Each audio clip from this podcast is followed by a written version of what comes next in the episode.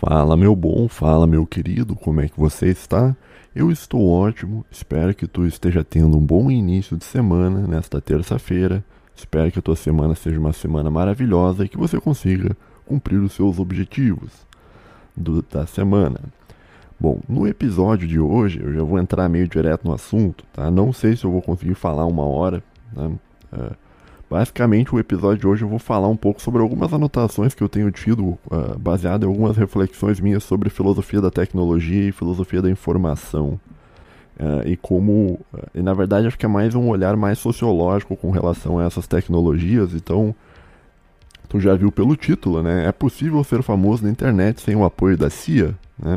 É isso que eu vou tentar responder no episódio de hoje. Eu tenho algumas coisinhas escritas aqui, ó. E isso tudo que eu, que eu, eu vou, vou, Uma boa parte das coisas que eu vou comentar contigo uh, são algumas anotações que eu, que eu tava fazendo por um livro né, que eu tava pensando em escrever, mas eu.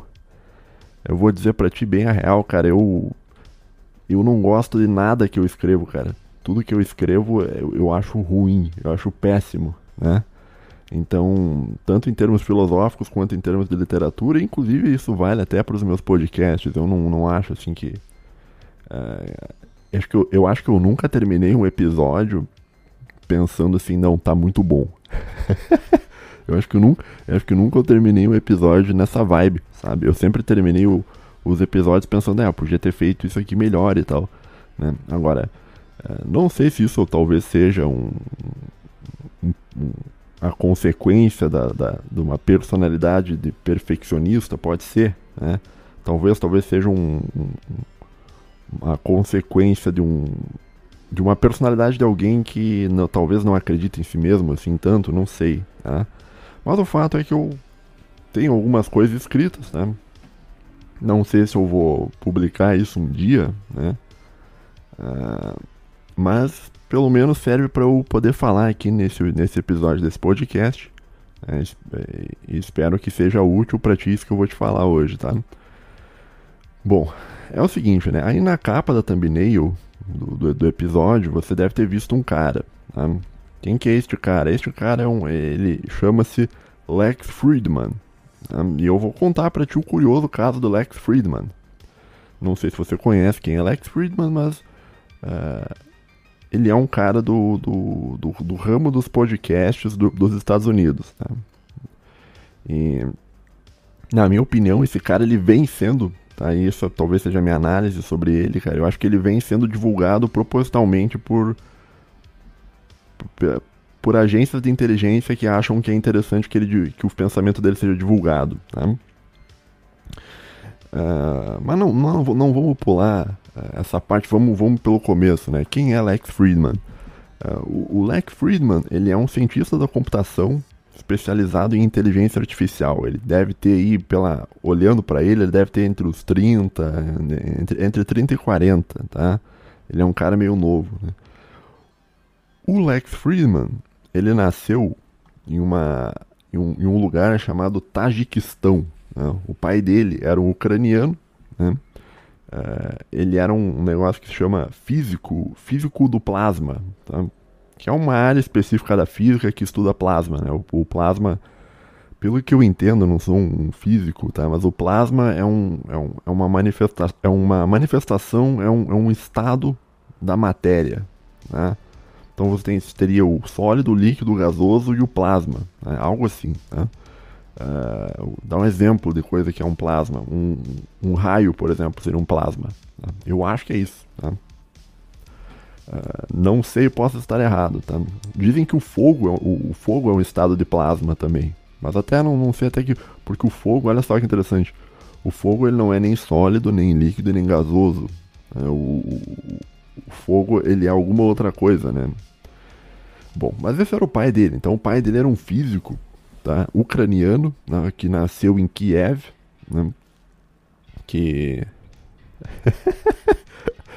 é, cara, eu, eu, não consigo mais falar em Ucrânia sem lembrar do, do cara lá do, do, do, do ANCAP, lá do, do ANCAP Sul, intancável. Mas o pai do, do Lex Friedman, ele era um cara que nasceu na Ucrânia e que nasceu em Kiev, né? Que ele era um físico, né? Uh, o vô dele também era ucraniano, era natural de uma região chamada Kharkiv, também na Ucrânia. Né, que acho que até hoje, talvez, se não me engano, essa região está sob o controle da Rússia, mas não tenho certeza. Tá? E o vô dele, na verdade a avó dele era natural de Kharkiv. Né? O vô dele, eu não achei onde é que ele era natural, mas é, é dito que o avô do Lex Friedman lutou no Exército Vermelho tá? contra os bigodistas na Segunda Guerra Mundial. Né? E tá, o que, que isso tem a ver, cara? Porque assim, eu, eu tô te falando um cara que, que a família dele é ucraniana e ele nasceu no Tajiquistão e papapá. Bom, quando esse cara ele fez 11 anos de idade, tá? a, a, família dele se mudou da Rússia né, para Chicago, né, Estados Unidos. E ele passou a estudar ciências da computação. Uh, o início da carreira dele é um, é, que na minha eu já marquei aqui no meu roteiro como isso uma red flag, né? O início da carreira dele, ele começou no Google. Né? E aí eu te pergunto, quem quem que começa a carreira no Google? Quem que começa, tipo assim, quem que simplesmente assim, vou pedir um emprego no Google e, e, e o cara consegue, né? Mas esse cara ele começou no, no, no Google. Né? Depois, né? E aqui eu acho que talvez seja o mérito, porque ele é uma, uma pessoa bastante inteligente, uh, ele virou um. Ele entrou e virou pesquisador do MIT. MIT é. é acho que é Massachusetts Institute of Technology. É um, é um centro de pesquisa de tecnologia, tá? Também nos Estados Unidos. Bastante famoso, né? E ele foi seguindo a vida dele, papapá, normal, né? Então ele. Então assim, ó. Vamos tentar resumir o, que foi dito até aqui. Né? Ele era um cara que nasceu no Tajiquistão, tá? familiares deles são da, da Ucrânia, tá? Ah, eles migraram para os Estados Unidos e lá ele, nos Estados Unidos ele conseguiu um emprego na Google. Tá? Depois de ter um emprego na Google, ele começou a trabalhar no MIT né? e ele mexia bastante com uh, com a área de pesquisa dele, que é a ciência da computação, em específico, ele trabalhava muito com a ideia de inteligência artificial. Tá? Uh, em 2018, o Lex Friedman começou um, um, podcast, que o nome do podcast era uh, Artificial Intelligence Podcast. Né? E depois ele mudou esse podcast e hoje o nome do podcast dele se chama Lex Friedman Podcast. Né? Atualmente, o Lex Friedman possui 3 milhões de inscritos. A última vez que eu vi estava em 3 milhões e pouco. Né? E o número de visualizações total dele no YouTube ultrapassa 450 milhões de views. Né? 450 milhões de views. Agora, a pergunta que eu fico me fazendo quando eu penso sobre o Lex Friedman é como alguém consegue uns números desse jeito, assim, do nada, Imagina você, imagina você lançar um, um podcast em 2018, né? E do nada você faz 3 milhões de inscritos e 450 milhões de views. Isso me parece algo meio estranho, né? Bom, daí eu, eu, eu fui dar uma olhada e tal, né? Eu fiz a minha pesquisa, eu, eu resolvi entrar no canal dele no YouTube. Né? E, e eu comecei a olhar assim. Uh, eu voltei né, no tempo lá, eu botei nos primeiros vídeos e comecei a dar uma pesquisada, né? Uh, sobre as pessoas que ele entrevistou. É, o primeiro episódio, né, ele entrevistou um cara que é ligado à tecnologia também, que é um, uh, que é um cara chamado Max Tegmark, que é um cosmólogo. Tá? Então, não que isso interesse muito, mas é um cosmólogo. Né? Primeiro episódio do Lex Friedman, uh, é entrevistando um cosmólogo. Daí depois eu, eu olhei assim, beleza, esse cara aqui. Bom, ele tá entrevistando pessoas meio que se importam com a área dele, de tecnologia, cosmologia, aquela coisa toda e tal. E daí eu olhei assim, fui passando os episódios dele, e eu olhei assim, episódio 8, né? no episódio 8 do Lex Friedman Podcast, este cara literalmente, né, literalmente, entrevistou o CEO do Google, né? no episódio 8. Né? Agora, para e pensa o seguinte, cara. Quem que consegue, no episódio 8 de um podcast, entrevistar o CEO do Google? Imagina que você comece um, um podcast agora, tá? Você posta um episódio por semana. Você postou sete episódios em uma semana, no início da segunda semana, você está entrevistando o CEO do Google? Hum? Sim ou não? É, quer dizer, e, e aí eu, eu, eu, fiquei pensando, né, cara, porque eu acho assim que esse cara ele tem muitos contatos, né? Porque como ele, eu acho assim, por que, que eu acho que ele conseguiu entrevistar o CEO do Google no oitavo episódio do podcast dele? Eu acho que era porque ele trabalhava no Google, tá? E na verdade eu não acho que é isso, tá? eu tenho a minha teoria da conspiração, tá? E, e, a minha teoria da conspiração com relação à figura do Lex Friedman, que nem eu disse, isso aqui é uma teoria conspiratória, não há provas, então eu estou supondo. Eu acredito que esse cara foi impulsionado por agências de inteligência americanas para ser grande no, no YouTube, tá? Essa é a minha. E por isso, né, esse pessoal da, da agência de inteligência, que é ligado ao Google, né, é, disse para o CEO dar uma entrevista para o Lex Friedman. Né? Esse CEO do Google, ele foi CEO do Google por 10 anos na, na, na, fase principal de desenvolvimento do Google e depois ele acho que ele, ele era chefe administrativo durante mais seis anos. Tá? Então assim, episódio 8. Tá? Imagina você começar um podcast. No episódio 8 você entrevista o CEO do Google. É meio estranho isso, não, não, não te parece esquisito? Né? Mas a coisa não termina por aí. Né? Dez episódios depois, né, no episódio 18, esse cara entrevistou ninguém mais, nada menos que um cara chamado Elon Musk. Né? Então, quer dizer, quem que grava 18, 17 episódios e, come, e tipo assim, e, e, entre, e, no próximo entrevista o Elon Musk, cara? Quem que, alguém conseguiu fazer isso no Brasil? Não. Alguém conseguiu fazer isso na Europa? Não. Esse cara conseguiu fazer isso nos Estados Unidos. Por quê? Né? Quer dizer, o cara no, episódio 8, ele entrevistou o CEO do Google. Né? No episódio 18, ele entrevistou o Elon Musk. Né? E daí eu continuei olhando assim, quem que esse cara tá entrevistando, né? E, e, e daí depois no episódio 30.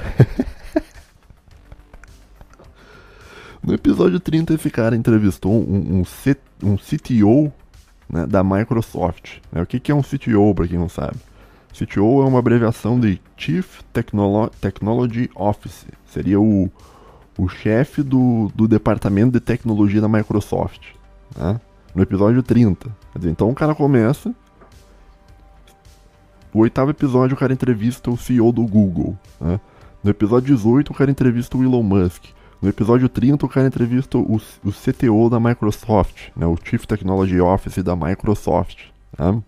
Da Microsoft. E assim vai, cara. E, e, claro, tem pessoas que ele entrevistou que, que, que são pessoas que não são tão importantes, mas que são, sei lá, pesquisadores sérios que ele admirava muito e tal. Mas me chamou a atenção, assim, com relação ao Lex Friedman, o, o, o fato de que me parece que esse cara ele tinha muitos contatos, né? Tinha contato para entrevistar o CEO do Google, tinha um contato para entrevistar o Elon Musk, você tinha um contato para entrevistar o CTO da Microsoft, né? E, e inúmeras outras entrevistas que ele fez, cara, só com, com gente assim muito grande, né? Ele entrevistou o, o, o Jack Dorsey, que era um, um dos caras que estava por trás do Twitter antes do, do Elon Musk comprar. Uh, ele entrevistou também o Mark Zuckerberg. Né? É, você, tem condições de chamar o Mark Zuckerberg para participar de um, de um, podcast seu? Você não tem. Né? Esse cara tem. Uh, entrevistou também músicos, né, personalidades como Ken, Kanye West, né? E também eu botei aqui entre aspas no Eu botei entre aspas aqui, ó, criadores de fundos de investimentos, fecha aspas, né? Então abre aspas, criadores de fundos de investimento, fecha aspas, né? Estou falando em criadores de fundos de investimento, porque eu não posso te citar o nome das pessoas, né? Porque você vai ver esse cara. Tem caras que ele entrevistou aqui que, ah, esse cara aqui é amigo de fulano de tal, que, que, é, que pertence a tal banco, que é gestor de ativos de tal família, papapá, papapá, papapá, papapá, tá? Então, aqui está entre aspas o, o negócio chamado criador de fundos de investimento, para que eu não tenha que dizer para você quem são as pessoas que ele entrevistou, tá? Uh, se você tiver curiosidade, você deve procurar sobre o Lex Friedman e você deve pesquisar por você mesmo as pessoas que ele entrevistou ao longo dos episódios. Né? E aí tu pensa, bom, se o Lex Friedman fosse um cara carismático, né, mas ele não é carismático. Se você vai ouvir o, os episódios do Lex Friedman, tu vai ver que ele não tem carisma, né, mas ele é um cara tranquilo. Né, e não é, não é um bom interlocutor, na minha opinião. Tá? Uh, se eu fosse para te dizer alguém que é muito parecido com, com o Lex Friedman nesse sentido, uh, bah, estão falando comigo no WhatsApp aqui. Não sei se tu ouviu, eu peço desculpas aqui, deixa eu fechar aqui. Uh, voltando ao que eu tava falando aqui, depois eu respondo o, o Zap Zap. Se fosse para te dizer um cara no Brasil parecido com o Lex Friedman, a gente estaria falando no Igor 3K do Flow Podcast. Que o Igor não é um cara carismático tá? Mas ele é um cara tranquilo, tá? E não é um bom interlocutor também, porque não fica fazendo muitas perguntas pertinentes. O Igor, eu vejo que o trabalho do Igor 3K é mais de concordar com as pessoas que ele está entrevistando para deixar a pessoa falar, né? Não, não há um contraponto, como por exemplo existiu o contraponto quando ele trabalhava junto com o Monark, né? E eu olho assim, eu fico pensando, meu Deus, cara, é, é, voltando ao, ao Lex Friedman, me parece muito estranho esse cara ter 3 milhões de inscritos e 450 milhões de visualizações e no episódio 8 o cara entrevistar o CEO do Google, e no episódio 18 o cara entrevistando o Elon Musk, e o episódio 30 o cara entrevistando o CTO da Microsoft. Parece haver alguma coisa estranha, né? Eu, pelo menos eu. Eu acho. Não sei, cara, se eu, eu posso estar sendo um cara paranoico, tá? Mas a pergunta que eu faço aqui, cara, é o seguinte, cara. E se ele for um agente da CIA? E se o Lex Friedman for um agente da CIA? Ah, claro que, conforme eu disse para você, isso é uma teoria da conspiração. Então aqui eu estou fazendo um disclaimer, né? Que é uma teoria da conspiração que eu estou levantando. Então isso é um alerta de teoria da conspiração. Né? Se você não acredita em teoria da conspiração, você pode sair do vídeo e tal. É, mas é preciso dar esse alerta, então eu não estou acusando ele de nada, porque eu não sei, né? Mas eu fico pensando, cara, será que esse cara ele não trabalha para CIA? Ou pra, não digo para CIA, mas para alguma agência de inteligência, alguma coisa do tipo, né? E, e baseado em que eu, eu penso isso, né, cara? Porque me, me parece estranho né? um cara sem carisma nenhum, que nem o Lex Friedman, né? Uh, do nada começar a entrevistar um monte de gente e do nada ele aparecer na home de todo mundo. Que, que, que é interessado por podcast, o cara aparece lá. Né? E, uma coisa que eu vejo assim, é que eu vou falar sobre a CIA, né, mas pode ser alguma outra central de inteligência, não tenho certeza, tá? Mas o tempo ele provou o seguinte, cara, existe um controle indireto da internet por grandes corporações de tecnologia que manipulam os fluxos de informação da infosfera ocidental inteira. A infosfera é um termo de um filósofo italiano sobre filosofia da tecnologia, né, o Floridi, que que, que, que é um, uma adaptação do, do negócio chamado biosfera. Sabe, tem a biosfera, que seria o lugar onde existe a biologia e tal, blá, blá, blá. A infosfera é a mesma coisa, né? Que ela ela contém não só a mídia, mas ela contém a internet todos os meios e todo, tudo aquilo que diz respeito à informação. Tá? A infosfera é um conceito bastante amplo. Né? Uh, mas o, o, que importa é o seguinte, cara, o tempo mostrou que existe um controle né, da infosfera. Né? E um dos modos que foi comprovado isso é através de uma coisa chamada Twitter Files, né? onde foi mostrado que existe uma a moderação do Twitter, né, e não há por que você desconfiar que, não há por que você achar que outras redes sociais não faziam a mesma coisa, que a moderação do Twitter é, era altamente influenciada por ordens do serviço de inteligência do, do, do, dos Estados Unidos. Tá?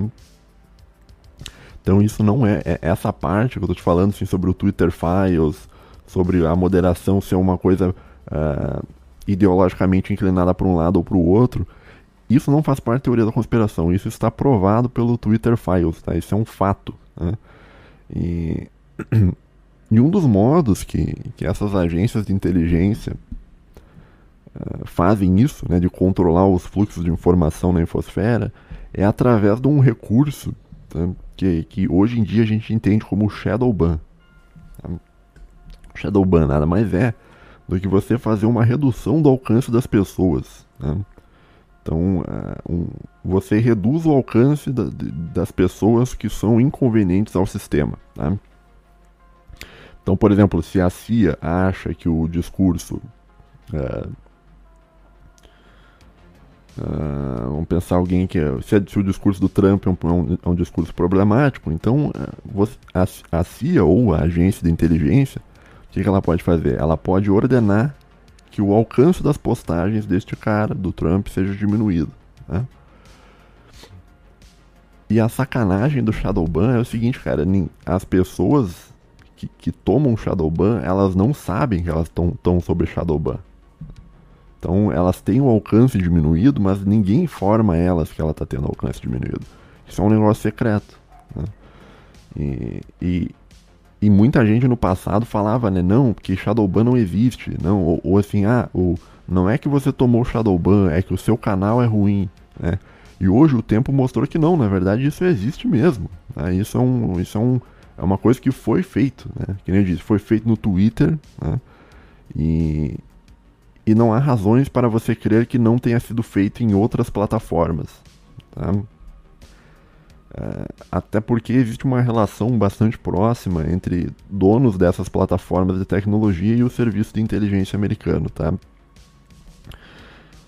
Agora, o caso, então assim, eu estou te falando assim, olha, as corporações de tecnologia, elas controlam uh, o alcance de publicações, então elas reduzem o alcance de publicações quando essa publicação é uma publicação que não é interessante ao sistema, tá?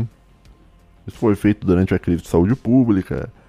Uh, foi feito por, por cara, um, em uma série de ocasiões aqui, tá? Uh, no caso da crise de saúde pública, ele tinha um médico, tá? Pena que eu não separei o nome dele, o caso dele aqui para te contar, só me lembrei de cabeça agora. Uh, onde ele estava questionando o status quo do negócio, né? Da, do negócio da. que não dá para ficar falando muito aqui, né? E no fim das contas, no final, da, no final da discussão, depois que passou a crise de saúde pública, o tempo mostrou que ele estava certo nas críticas que ele estava fazendo. Mas o Twitter reduziu o alcance da postagem dele. Né? Então, é, a ideia de Shadowban, quando se fala em Shadowban, uh, isso caía como uma teoria da conspiração no passado, mas hoje em dia é, é, é bastante uh, sólido Tá? E você pode falar isso de um modo bastante sério, que de fato isso, tudo leva a crer que isso existe. Né? Inclusive, você tem provas documentais de que isso foi feito com relação especificamente ao caso do Twitter. E que nem eu disse, não há como. Uh, não há por que você desconfiar que isso não tenha acontecido em outras plataformas da, de redes sociais. Tá?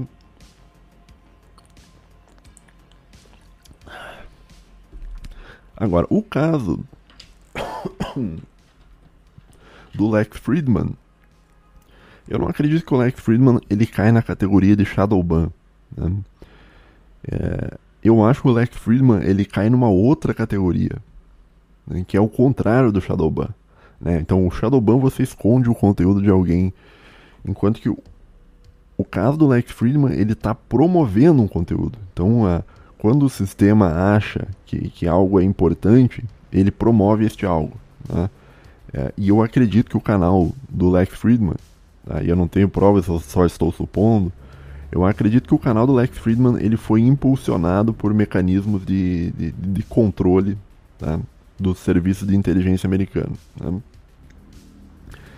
Bom, isso não tem um nome ainda, né? Então eu chamo isso aqui de spotlighting, né? que seria em português seria em destaque, né? você colocar alguém em destaque. Né?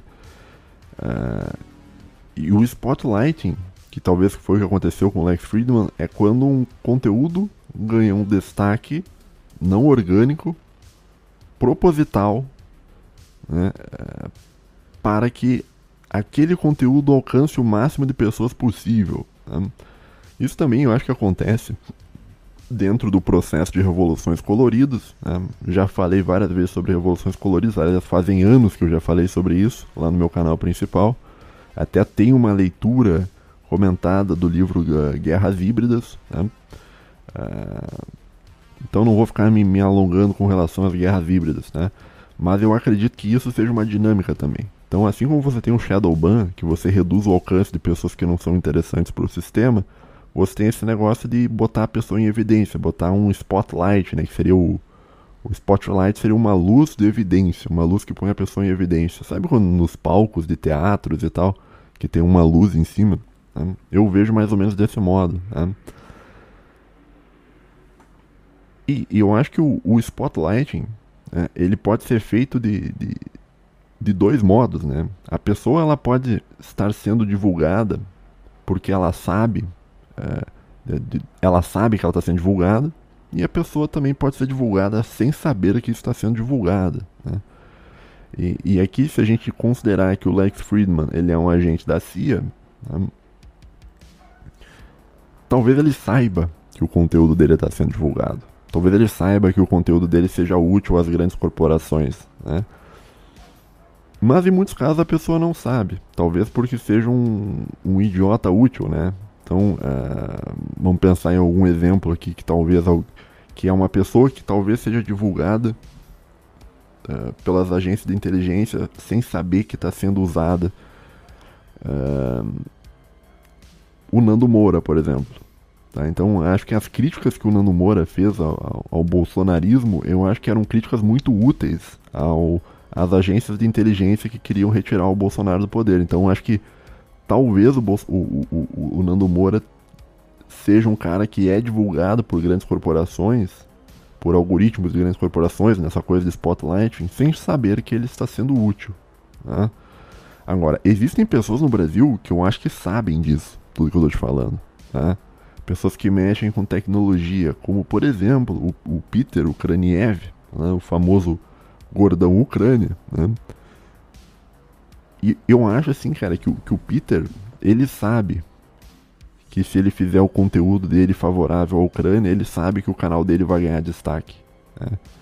E, e eu acho que por isso ele faz propositalmente. Não, não tô dizendo que o Peter Wankapsu ele é um agente da CIA, aí que tá. Uh, um, você não precisa trabalhar para a CIA sendo tendo uma carteira assinada da CIA, com um crachá da CIA e tal. Uh, mas, cara, só por você fazer esse tipo de conteúdo, né, isso você está sendo bastante útil para as agências de inteligência. Né? Um, deixa eu ler aqui o que, que eu tinha escrito aqui rapidinho. Ó, vou ler para ti uma frase aqui que eu escrevi aqui no roteiro. O modo mais eficiente dos agentes modernos da CIA é quando o cara age em prol da CIA, mas sequer sabe que está fazendo isso. É uma forma de um agente tão secreto, mas tão secreto que nem ele mesmo sabe que é um agente. Né? Então, uh, talvez esse seja o caso do Nando Moura, né? uh, talvez esse seja o caso do Peter Ancapsu, se bem que eu acho que o Ancapsu ele sabe que existe o algoritmos uh, que impulsionam conteúdos para a Ucrânia né, e contra a Rússia. Então talvez ele esteja, talvez o Peter não saiba disso, mas ele, ele talvez instintivamente, por ele ser um cara metido com tecnologia, ele sabe que o algoritmo ele tem um lado e ele sabe qual lado seguir para ter visualizações, né? E talvez seja isso, né? É, e o que eu tô pensando, assim, com relação ao, a isso é o seguinte, cara, é, é, é talvez pensar pelo lado do cara que trabalha na CIA, pelo diretor da CIA. Porque nem eu disse, estou falando CIA, mas isso vale para qualquer outro uh, mecanismo de, de inteligência, né? Que é o seguinte, cara. Se tu fosse um diretor da CIA, se você fosse um diretor da CIA, você deixaria qualquer pessoa ser famosa no YouTube? Você, você de, se, se ponha no lugar de um diretor da CIA. Você deixaria que qualquer pessoa fosse famosa no YouTube? Sim ou não? Olha, eu, se eu fosse um diretor da CIA, sabe quem que eu gostaria que fosse famoso no YouTube, sabe quem? Um agente meu, um cara que trabalha para mim. Né? É preciso que tu entenda o seguinte, cara. Hoje em dia, com a internet do jeito que tá, você simplesmente você não dá 3 milhões de inscritos para qualquer pessoa. Né?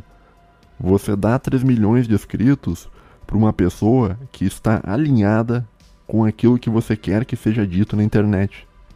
Né? Então, é, e, e, aqui a gente está tentando pensar com a cabeça do, do, do, dos líderes do negócio, da central de inteligência. E provavelmente se tu fosse um líder desse tipo de central de inteligência, você também não ia deixar qualquer pessoa ser famosa na internet. Tá?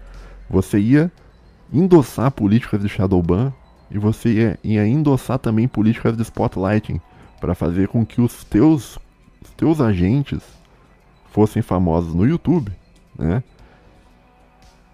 E as pessoas contra o teu interesse simplesmente desaparecessem. Tá entendendo como funciona a, a, as técnicas de manipulação, querido ouvinte?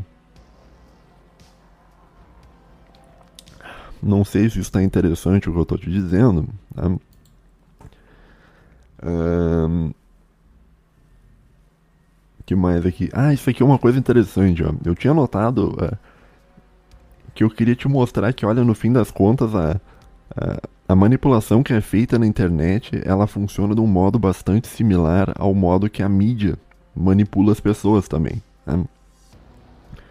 Porque esse mecanismo de, de, de Shadowban e Spotlighting, uh, ele é uma coisa que sempre existiu na mídia tradicional. Uh, a mídia tradicional faz isso também, né? Então, por exemplo, quando a mídia ela quer que você pense de um determinado modo, ela age uh, jogando aquela informação na tua cabeça todos os dias, várias vezes por dia. Tá? Então, uh, uh, que é aquela coisa, né? A manipulação, isso tá, o, o Jacques Ellul fala sobre isso, tá lá no, ele tem um livro chamado Propaganda. A manipulação, ela ocorre não com você mentindo uma vez, mas com você mentindo várias vezes, repetindo a mesma mentira. E, e a manipulação ela é feita através da intensidade. Então, quando você pensa em termos do, do, do, do Biru Label, né? Todo dia que você ligava a TV tinha alguém chamando ele de genocida. Né? Então, genocida, pá, todo dia, todo dia, todo dia, genocida, genocida, genocida. Por quê? Porque a manipulação ela é feita através de um mecanismo de repetição. Né? E, e, e, a repetição ela entra dentro do, do teu subconsciente e, e, é assim que as pessoas são manipuladas, né? As pessoas, elas todas elas são manipuladas e, e, elas são manipuladas, mas e, a maioria das pessoas acham que não são, né? As pessoas mais fáceis de manipular são as pessoas que acham que não vão ser manipuladas nunca. Né? E, então o, o, o, brasileiro médio ligava a TV nos últimos dois, três anos e todo dia o cara tava genocida, genocida, genocida, genocida, genocida. E beleza, pode não ter funcionado para ele de acreditar nessa narrativa de repetição, de intensidade, mas funcionou pro vizinho dele. Né? Então você mudou o voto do vizinho do. Seu vizinho mudou o voto por causa disso. Né? Supondo aqui, claro, a gente está falando em voto, a gente está falando. Supondo que as eleições tenham sido limpas, né? É claro, até porque é crime dizer que não foi, né? Então. então, né? É... Então é, é, mais ou menos por aí, né? Então, quer dizer, a, a mídia, uma das técnicas de manipulação da mídia é fazer isso, é, é repetir botar algo em evidência e repetir, que nem é feito na internet. Na internet, quando o sistema quer que tu acredite em algo, ele mostra um post para ti dezenas de vezes sobre um assunto. Ele pega todos os, os jornais que estão falando sobre aquele assunto que é interessante para ele e fica repetindo, repetindo, repetindo, repetindo. Né? Isso você pode ver, por exemplo, uh, você pode ver essa união entre a mídia e a internet no que diz respeito aos índios Yanomamis, né? Que o, o Nine foi empossado e em questão de um mês ou dois começou a aparecer notícia que tava morrendo em Anomami, todo dia tava morrendo. E na internet, todo, todo, toda vez que você abriu o celular, estavam te mostrando que tava morrendo em Anomami. Isso aí é, um, isso é uma técnica de você botar um assunto em evidência e você saturar a mente das pessoas com isso. Eu não sei se, se isso cai na, na categoria de PSYOPs, né? Mas eu vejo mais ou menos desse modo. Tá muito alto o meu áudio, cara. Se o meu áudio, se o meu áudio tá estourando aqui, cara, eu vou ficar muito chateado, cara. Bah, meu, ele tá meio estourando aqui, cara. Bah, cara. Será que ficou ruim o episódio, cara? Eu vou tentar mexer um pouco na edição para ver se eu consigo melhorar isso aqui. Né? Se tiver muito intancável, eu, eu, vou ter, vou ter que gravar de novo. Ai, cara. Tomara que não. Tá? Mas, mas, voltando ao negócio da mídia, então a mídia, um dos modos que a mídia pode fazer isso, de te manipular, é, é através da, da intensidade de informações repetidas. Né? E um, um outro modo que a mídia pode fazer para te manipular é através da ocultação de notícias que não são convenientes ao sistema. Né? Então, uh, que, que eu acho que isso, que isso talvez seja a noção de espiral do silêncio. Né? Eu não sei exatamente qual é que é o, o conceito de um modo bem preciso, né? Uh, mas talvez seja isso. Né? É, mas uh, consiste na ideia de que se você não quer que uh, que algo seja divulgado, que, que, as pessoas uh, conversem sobre algo, você esconde uh, essa informação das pessoas. Né? Então, quando você teve, por exemplo, ao longo dos últimos anos, muitas manifestações pró-governo né, do Brasil, né, a, a, mídia simplesmente ela não noticiava, a internet simplesmente também não noticiava, tu só ficava sabendo dessas manifestações através de grupos né, específicos. Para quê? Para que o cidadão médio sequer ficar sabendo do, do que está acontecendo. Né? Então, existe um, como se fosse um shadow ban dentro da mídia tradicional, existe. Né? E existe um spotlight dentro da mídia tradicional também. Né? Então, a, as técnicas de manipulação que são usadas pela mídia, eu acho que elas também têm talvez um. Talvez as técnicas da internet sejam uma cópia das, das técnicas da, da mídia, talvez alguma adaptação. Tá? Não sei se tu entendeu mais ou menos o que eu tô querendo te dizer. Tá?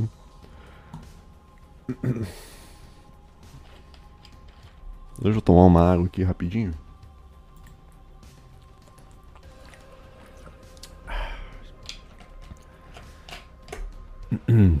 Bom, manda aí, cara. Eu, isso seria o que eu tô te mostrando como seria como se fosse a, a red pill do negócio, né?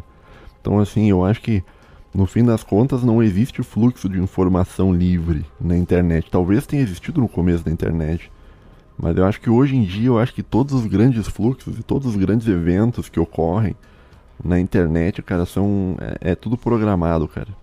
Tá? Eu talvez eu não acredito na, na, na organicidade da internet uh, em grandes eventos hoje mais. Tá? Uh, Pera aí, cara, estão falando comigo de novo aqui, só um pouquinho, meu Deus do céu, cara.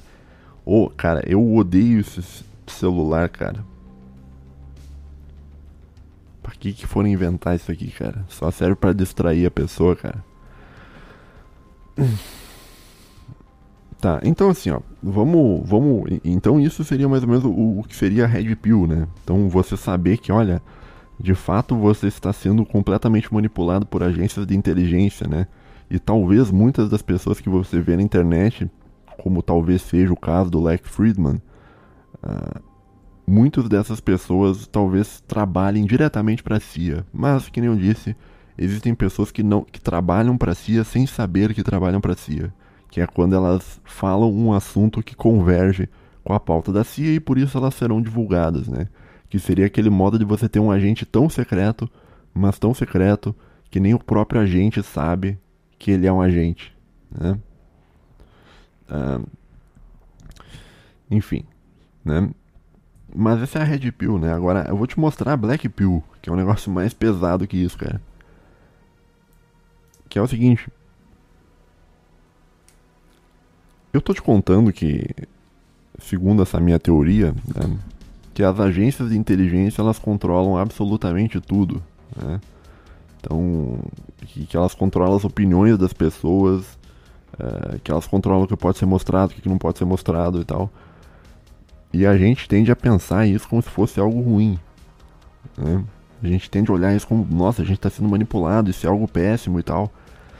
É, mas a pergunta que fica é a seguinte, cara. O que aconteceria se essas agências não fizessem isso? Né? O que aconteceria se, a, se, a, se o fluxo de informações do mundo fosse um fluxo realmente orgânico. Né?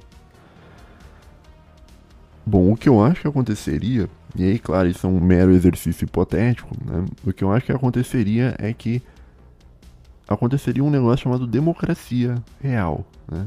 Seria a democracia onde a vontade da maioria seria respeitada. Né? Então, o que a maioria estivesse conversando ia ser é, repercutido, né? e, e, no fim das contas, a maioria das pessoas ia decidir as coisas. Né? Agora, isso parece algo interessante se você é um libertário que pensa e acredita em liberdade e tal. Mas eu novamente eu te convido a, a pensar com a cabeça de um agente, de um, de um, de um chefe do serviço de inteligência, né? Será que realmente é, é interessante para os Estados Unidos, por, ou para a OTAN, ou para todo mundo, cara, que, que as pessoas sejam realmente livres para falar o que elas quiserem na internet? Né? Porque se você tiver uma democracia real, você vai, se você leu Platão, você sabe muito bem aonde isso termina. Né? Uma democracia real, ela leva à mentira, ela leva à figura do demagogo, e ela leva ao caos. Né? E segundo a visão platônica, ela termina em tirania. Né? E, então, talvez, no fundo, a, a, democracia, a ideia das pessoas poderem falar o que pensam uh, de um modo orgânico, sem ser manipuladas, talvez isso seja algo muito prejudicial tá, para os Estados Unidos da América. Né?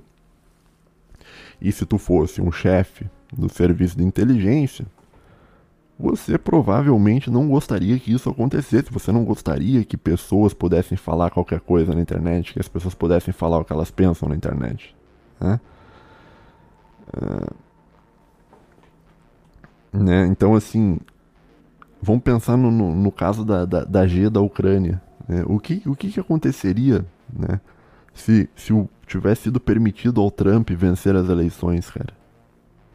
Digamos que o serviço de inteligência tivesse permitido, ó, a gente vai deixar você vencer, né? O que, que teria acontecido, cara? Vamos, vamos fazer um exercício de, de pensamento, assim. O que, que, teria acontecido se o Trump tivesse vencido? Né? Bom, provavelmente, essa altura do campeonato, o mundo seria outro, né, obviamente. E provavelmente a Europa estaria cada vez mais refém da Rússia, né? Então, eles já estavam refém com o Nord Stream 1, e iam ficar mais refém com o Nord Stream 2, porque o Trump ele não tinha interesse em fazer uma guerra. Acho que se o Trump fosse presidente dos Estados Unidos, o conflito da Ucrânia jamais teria acontecido. E a consequência do conflito da Ucrânia não ter acontecido seria você ter uma Europa cada vez mais próxima, cada vez mais refém da Rússia em termos é, econômicos e, e energéticos. Né? Então, e isso geraria um afastamento da Europa com relação aos Estados Unidos, o que é muito ruim pro, pro exercício do poder americano no mundo. Né? Então, o, o conflito da Ucrânia, pelo menos eu vejo desse modo, esse é um palpite meu, ele precisava ocorrer. Né? Precisava ocorrer como, uh, como um modo de você trazer a Europa mais para próximo dos Estados Unidos. Né? E isso foi feito, isso conseguiu. Né? E, e não só isso, a, a, até a ideia do favorecimento do, uh, como é que eu vou dizer, o fortalecimento da OTAN é outro exemplo, né? Então, uh, vamos parar e pensar o que, que aconteceu com, com o conflito da Ucrânia até agora, né? A gente tem uma Europa hoje muito mais distante da, da, da Rússia. A gente tem uma OTAN cada vez maior, né? Com, com vários parceiros a mais e com, com muitos outros países também tentando entrar, né? E, e, e, antes do conflito, se tu for parar pra ver, a, a, a OTAN era uma coisa meio que estava em desuso, já estava até meio em declínio, já tinha países contestando se, se precisaria de fato ter a OTAN ou não. Né? Então o conflito, o conflito, é, ele, nesse sentido, ele foi muito benéfico para o Império Americano, para os Estados Unidos, né? Uh, ter um controle maior com relação à Europa, afastar a Europa da Rússia e ainda aumentar o poder deles através da OTAN. Então, por isso, talvez seja né, que não foi permitido ao Trump vencer mais uma eleição. Né? Porque se o Trump tivesse vencido, esse conflito na Ucrânia não teria acontecido. E ele precisava acontecer porque através dele foi gerado um fortalecimento do bloco da OTAN. Tá me entendendo?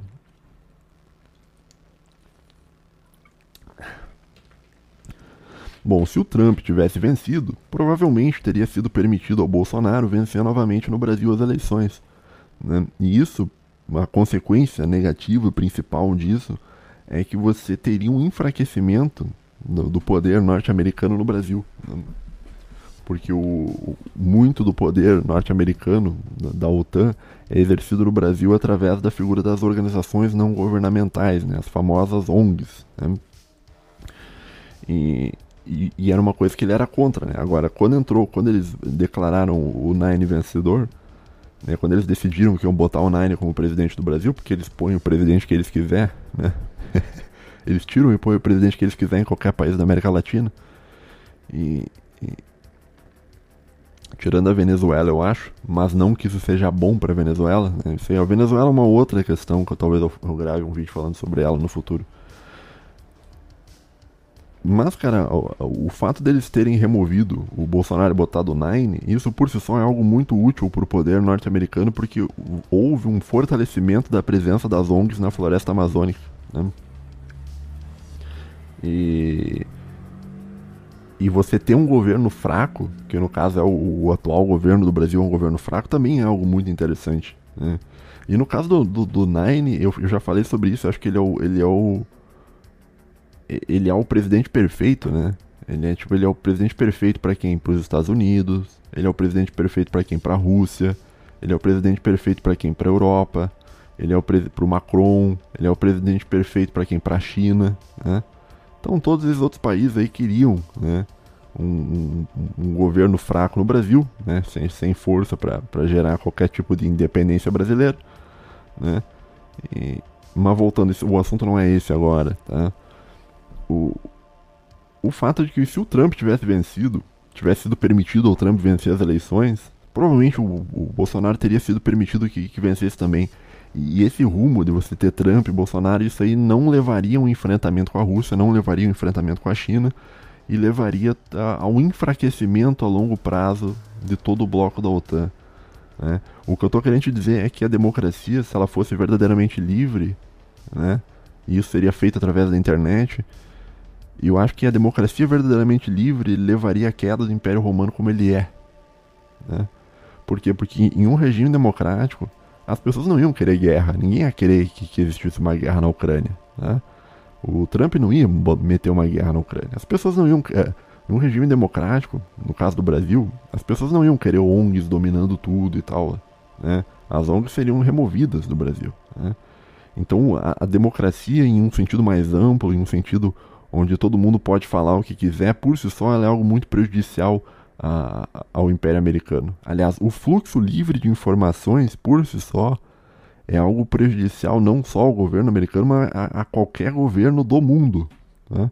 Então, todo governo do mundo ele precisa controlar os fluxos de informação. Né? E, e, a internet causou todo esse problema porque a internet, no começo, ela gerou um fluxo livre. Né? E agora a gente está cada vez menos livre porque as agências de inteligência estão tomando o controle para é, para evitar essa democracia verdadeira, né? essa democracia mais onde, onde, o, onde a opinião do povo fosse respeitada. Né? E a gente volta no negócio da elite theory, né? Ah, a, a opinião do povo, no caso, ela é um problema para as grandes oligarquias, né, para as elites que controlam tudo. Né? E por isso, talvez, a CIA agiu do modo que ela agiu. Né? Então, se você fosse um diretor da CIA, você também controlaria pessoas, cara. Você também. Essa é a Black Pill. Né? Você, você controlaria pessoas também. Tá? Você botaria pessoas em Shadowban. Você colocaria pessoas em Spotlight. Né? E o que, que eu escrevi aqui, ó? Quando você coloca pessoas em uma condição de liberdade, elas vão querer o que elas julgam ser melhor para elas. E isso implicaria na negação dos mecanismos imperiais americanos sobre o mundo. Né? Então, se as pessoas. Porque ninguém gostaria de ser escravo, entendeu? Então, a, a, o, o, que eu estou querendo dizer é o seguinte: as agências de inteligência elas controlam o discurso do mundo ocidental inteiro, né? Porque elas precisam controlar o discurso para que, que elas não percam o poder. Né? E se tu fosse um agente da CIA ou se tu fosse um cara dessas elites, cara, provavelmente você controlaria também as pessoas, cara. E, e nesse sentido, a, a, participação popular, de um modo completamente livre, ela é uma ameaça ao Império Americano e precisa ser controlada. Tá? E não só o Império Americano, a, a liberdade de expressão plena é uma ameaça a qualquer poder no mundo, qualquer país do mundo. Né? Por isso que a liber... por isso que sempre existe essa moderação, né? E por isso que se você e a Black Pill é isso, cara. Se você fosse um agente da CIA, você provavelmente faria isso também. Você provavelmente controlaria a, a opinião pública mundial pro lado que você quer. Então, se você acredita que é interessante fazer um conflito na Ucrânia, você levaria a internet a, a isso, né? Você divulgaria o, o gordão Ucrânia, tá entendendo? Se você quer que o brasileiro seja favorável à Ucrânia, você divulga o gordão Ucrânia, tá? Tá entendendo? Então, a manipulação existe, eu acho que a manipulação é fundamental e eu acho que a manipulação é necessária para que a OTAN mantenha o poder dela no mundo, né? Esse é, um, esse é uma coisa que eu tava pensando aqui, que eu tinha anotado. E, quando, e olha só, talvez o, o, o, a invertida maior, cara, é a seguinte, cara, talvez essa coisa de mundo multipolar, talvez tenha sido gerada pela própria OTAN. Talvez a. Talvez, por, porque o pessoal diz que ah, começou o negócio, acho que na guerra da Síria ou na, na guerra da Ucrânia. Esse negócio do mundo multipolar. Mas tanto a guerra da Síria quanto a guerra da Ucrânia, quem começou o conflito foi o, foi o OTAN, através da, da, das revoluções coloridas. Né? Então talvez eles queriam gerar um mundo multipolar, porque através do mundo multipolar eles estão mais eles conseguem juntar todas as Américas e toda a Europa junto, de um modo muito mais forte do que eles conseguiriam uh, com o mundo como estava no passado. Né? Não sei o que te parece, né? Deixa eu ver o que, que eu escrevi aqui mais, cara. Ó. O povo ser livre resulta no enfraquecimento dos mecanismos de poder americanos. Não só poder americano, mas poder mundial, né? O povo ser livre resulta no enfraquecimento dos mecanismos de poder americanos. E a CIA, ao restringir a liberdade com Shadowban e Spotlight, está no fim das contas defendendo a máquina americana. E eu anotei aqui uma pergunta. Se você fosse diretor da CIA, você ia querer que as pessoas pudessem falar qualquer coisa na internet? Sério mesmo? Você ia querer que as pessoas pudessem falar qualquer coisa? Provavelmente não. Né? E... Então, assim, pensando pelo ponto de vista do Império Americano, né, eu entendo que não há razão para você acreditar de agora em diante que a internet vai ser um negócio orgânico, que a internet vai ser um negócio livre. Né? Talvez tenha sido no passado, né? no começo da internet, talvez tenha sido, né?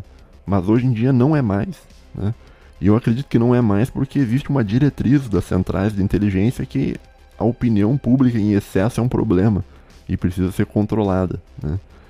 E, e, daí vem toda aquela teoria conspiratória que eu falei, olha, talvez o youtuber que você assista, ele seja um agente da CIA, né? talvez como o Lex Friedman, né? talvez eu acho que o Lex Friedman é, ou às vezes o cara, ele nem é um agente da CIA, mas ele é muito útil para a CIA.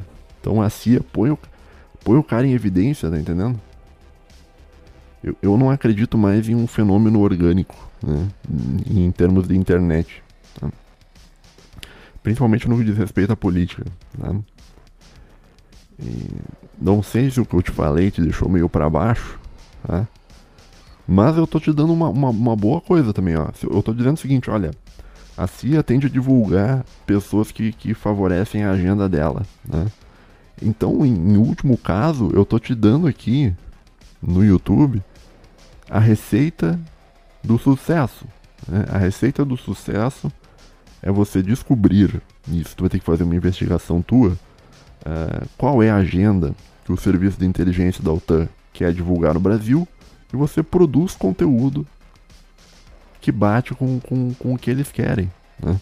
E daí você vai ser divulgado né, impulsionado por mecanismos de inteligência e, e assim você ganha dinheiro. Talvez seja o que o, o gordão Ucrânia tenha feito. Não sei se ele fez isso conscientemente, Porque eu acho que talvez o, o Gordão Crânio, não tô dizendo que ele é um agente infiltrado e tal. Mas, o, mas eu acho que ele entende o algoritmo. Ele entende como funcionam os algoritmos e ele entende, olha, tal assunto vai ser mais divulgado pelos algoritmos. Então eu vou defender tal assunto. Né? Por isso que ele faz uma defesa tão grande da, da Ucrânia. Né? Pode ser que ele seja um agente? Pode ser. Mas pode ser que ele também ele não seja. Pode ser que ele é só um cara surfando o algoritmo, que entendeu o algoritmo e está surfando o algoritmo. Então, o melhor modo que eu vejo de você ser pago pelo serviço de inteligência americano é isso: é você encontrar o, o, o que eles querem que seja divulgado e você produzir, como, como produtor de conteúdo no YouTube, você produzir o que eles querem que seja divulgado. E aí o teu conteúdo vai ser divulgado. E aí você vai ser colocado em evidência. E aí vai cair o, seu, o dinheiro na sua conta. Né? Agora, qual que é o problema disso? O problema disso, meu amigo, é que no fim das contas, ao fazer isso, tu perdeu um, um pouco da tua alma. Né? é, deixa eu ver quanto tempo eu já falei. Eu acho que eu não tenho mais nada para falar aqui. Acho que eu já, já falei mais ou menos o, o que eu tinha para dizer. Né? Ah, com relação ao Lex Friedman também, eu esqueci também de falar um negócio aqui. Eu já, agora que eu li, eu esqueci de falar. Uh, a gente tem aquela ideia do, do, do cara que, que, que, montou uma empresa de garagem e ficou rico e tal. Isso não existe. Né? Geralmente o, o cara monta uma empresa de garagem, mas ele tem até uma boa ideia. Mas o que faz a ideia dele acontecer é o contato que ele tem. Né? Isso vale também para um outro caso que eu falei, acho no ano passado, que era um cara, um, um cara que meteu uma exchange, o Sam Bankman-Fried. Né? que ele teve uma boa ideia mexendo com cripto, mas ele usou muito do. Ele, a, a, execução da ideia dele só foi possível porque ele tinha contatos, porque a mãe dele era Bankman e o pai dele era Friedman. Fried, né? Sam Bankman Fried. E, que eram pessoas já muito famosas, né? Então, talvez seja o caso do Lex Friedman. Né? Talvez ele tenha tido uma, uma boa ideia de montar um podcast naquela época, mas talvez muito do sucesso dele seja por causa desse pessoal, que, dos contatos que ele tinha com o Google, dos contatos que ele teve com o Elon Musk, dos contatos que ele teve com o CTO da Microsoft, né, com o Jack Dorsey, com o Mark Zuckerberg, com todo mundo, né, com os criadores de fundos de investimento e tal. é, aí. Tá bom, pessoal? Falei, deixa eu ver aqui quanto tempo deu, 50 e poucos minutos, vou dar quase uma hora, né? Espero que a minha reflexão tenha sido útil para ti. Não sei o que tu pensa sobre isso. Né? E o que você faria? Vamos pensar assim: o que você faria se você fosse um agente da CIA?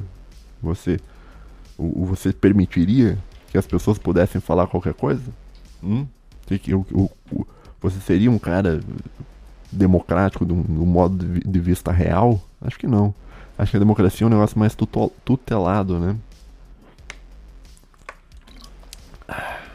Mas enfim, muito obrigado quem assistiu até aqui. Um abraço a todos, fiquem bem, tenham um bom início de semana. Né?